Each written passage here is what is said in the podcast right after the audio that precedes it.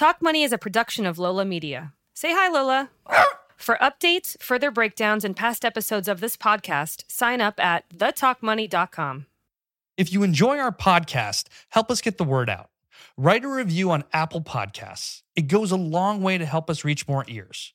And now you can sign up for our newsletter, where we curate the best money topics of the week from across the internet. It's quick, informative, and most importantly, fun. Sign up at thetalkmoney.com slash newsletter. Hey everyone, Mesh here, and welcome back to our Wednesday short, The Talk Money Weekly, where we talk about current business events that pair with our Sunday newsletter. Today's episode How to Lose $8 Billion in 10 Days. And while we hope this was the wonderful sequel to the follow up with Matthew McConaughey and Kate Hudson, this story is not as romantic and does not have a happy ending. So last week we saw this crazy thing happen on Wall Street where a hedge fund, or technically a family office, where the fund is really made up by the person's own money, uh, in this case, Bill Hwang of Archegos Capital, he had a $10 billion fund or family office and lost almost all of it because he made a couple of crazy trades, took on a bunch of risk, and everything just went bad at the same time. Bill personally lost $8 billion of his own money. I don't know what that leaves him with, but I've got to imagine he's in a pretty shitty situation. So, how does something like this happen, and why do you care about it? Well, you care about it because this just goes to show that you could be some sophisticated billionaire OG when it comes to investing on Wall Street, and you can still make really, really crazy, risky moves and lose it all. So, whether you have $100 or you have $10 billion, risks are risks. And if you take too much of it, you're going to screw yourself. And this is an example of someone who just took on way too much risk. How he was able to do so, this is the confusing part. So, what ended up happening was this guy, Bill, he came to the US from China, I believe, went to school, started in investing, did really well, got hit with a fine for doing insider trading, got fined from raising public money uh, for five years. And so his new firm, Archegos Capital, was mainly built up of his own net worth. And in order for him to take large positions in stocks, i.e., he was just taking very concentrated bets, picking five to six companies and buying a bunch of shares in them. He didn't want many people to know that he was one of the biggest shareholders, probably for whatever reasons, given that he was caught with insider trading back in the day. So, what he did was he goes to the prime brokers, the prime brokers being JP Morgan, Goldman Sachs, and he banks with these folks. And what he ends up doing is that he uses their trading services. So he goes to them and he says, Hey, I want to buy a bunch of stock in these companies few of them were Chinese companies, and then the other ones were like American media companies, one of them being Viacom CBS, the media company. And he ended up being the biggest shareholder without the CEOs even knowing that he was the biggest shareholder. And he was able to do it without anyone knowing because he spread out amongst all these different banks Credit Suisse, Goldman Sachs, JP Morgan, and he basically said to them, I want to own stock in these companies, but I don't want many people to know about it. So these banks created essentially this complex instrument. We won't get into it because honestly, I don't even know if I could explain it if I wanted to. But let's just assume they're complex contracts where the banks end up owning the position in the companies, and then through whatever contract they have with Bill and Archegos Capital, if the stocks go up, he gets paid well. Now, here's the other big part of it. He levered his position 5x, which basically means he borrowed five times what he had from the banks to juice up his returns. And so this is like super risky. If you borrow from the bank, let's say $100 and they charge you 2% a year, and you think you can make 10%, you can make that 8% spread, right? Because you owe the bank 2%, and then you're going to make more than that. And you not have to use your own money, you're using borrowed money. So you're just juicing up your returns. And so Bill took on a ton of risk and he said, fuck it, I'm going to borrow five times that. I'm going to go super heavy into these companies. What could possibly go wrong?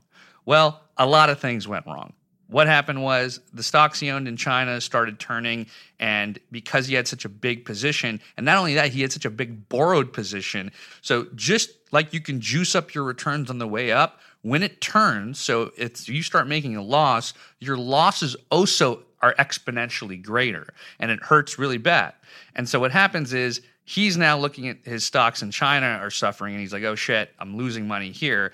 And what was happening was that Viacom CBS was in the middle of a fundraise and they thought that he was going to be a big portion of that fundraise. Meanwhile, he's figuring out how to cut his losses on the China deal, and he misses the ability to invest in the American company, CBS Viacom. And because he didn't invest, they were short the fundraise they needed, and then those stocks started tumbling down. And so it just had this like capitulation and domino effect where like all the companies he has start going down. And because he has a bunch of borrowed money, the banks are now like, yo, dude, you need to make sure that you're okay here. Like, we can't lose this money that we lent to you. So, what they do is that they do a margin call. And a margin call is when a bank says, hey, you need to put up more money to de risk this position. You can't just borrow money from us if the investment starts tanking, the bank can be on the hook for it. So they go to Bill and they say, Bill, put up more money. Bill can't put up more money because Bill's putting all these fires out. And so what they do is they have two options. They sit there and they lose a shit ton of money, or they sell the position. They force him to sell. So he has no say in it. They just sell it. And if they sell it, that means that you can't wait for it to go back up. You can't figure out what you want to do. They basically just make you take a loss. And when you're five times levered and you've borrowed a ton of money and you've got like Goldman Sachs who's like breathing down your neck, they don't give a shit. They're going to sell their position. And so Goldman is one of the smarter people here when they saw, I mean, smarter in the sense that they saw this thing going bad and they cut their losses immediately. Meanwhile, other banks like Credit Suisse took too long and were sitting ducks and they lost like several billion dollars. And as a result, Bill Hwang lost $8 billion. And I don't know what his net worth is, but let's just assume that that's most of it. So that's what happens. What happens when you take on too much risk, you think nothing's going to go wrong, you spread your bets, no one knows what you're doing, you spread your bets amongst multiple banks, the banks don't even know what's happening, and then everything goes wrong, boom, boom, boom, boom, and it has this large effect on the market. Like Wall Street's still making complex things that potentially have a long term effect in a negative way if things go wrong. So, how many more hedge funds are out there that have these crazy positions, given that stocks have only gone up, up, up, up, and everyone thinks that they're going to win? So, there's that. And then there's two, it's just like this has a larger effect on things, right? So, like, not only did Archegos lose money, but all those stocks he owned lose money. They started tumbling. Then Wall Street's selling those positions because they're trying to save their ass, which makes the stocks go down even more. And then Wall Street starts losing money. So the rumors are that Wall Street lost a total of $10 billion. So uh, that sucks. And so the stocks, even like the the bank stocks, so like Morgan Stanley, J.P. Morgan, they sold off. And so it, it just makes you kind of think about risk. Risk is just something that you have to be really, really conscious of. Anytime you make an investment, you cannot just think that things are going to go up. You have to prepare for the worst. And so it's one of those things where, like, well, why do we care about Wall Street hedge funds? Because you can borrow margin on platforms like Robinhood. They make it very easy for you to actually trade certain instruments like options and stuff, which are kind of complicated. You don't have to have any education for it. You can get approved in 30 seconds. And then you have a bunch of folks that are like, you know, getting their gambling fixes in by buying stocks, buying options. They think everything's going up. They think they're great, and they very well might be, but they're boring on that position. And so now you have millions of people with access to this, and you have no education around it. And you can see someone like Bill Hwang, who seems like a pretty educated guy, you don't make several billion dollars because you're not smart and you're not good at investing, but look what happened to him. And so I just think that we need to be really, really careful about how we take on risk and how we explain this to people. And should there be education? I'm not saying that you should tell people what to do.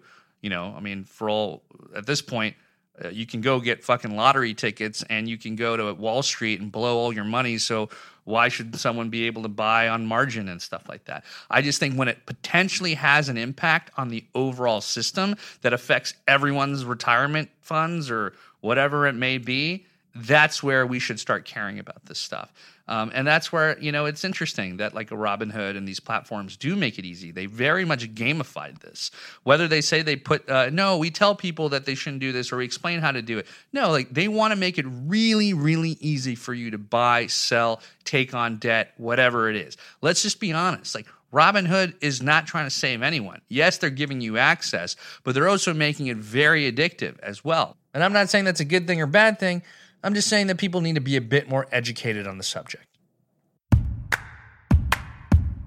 Thanks for listening to the Talk Money Weekly. Subscribe to the Talk Money newsletter to get more in the week's news every Sunday. You can sign up at thetalkmoney.com slash newsletter and catch us here next Wednesday. Until next time.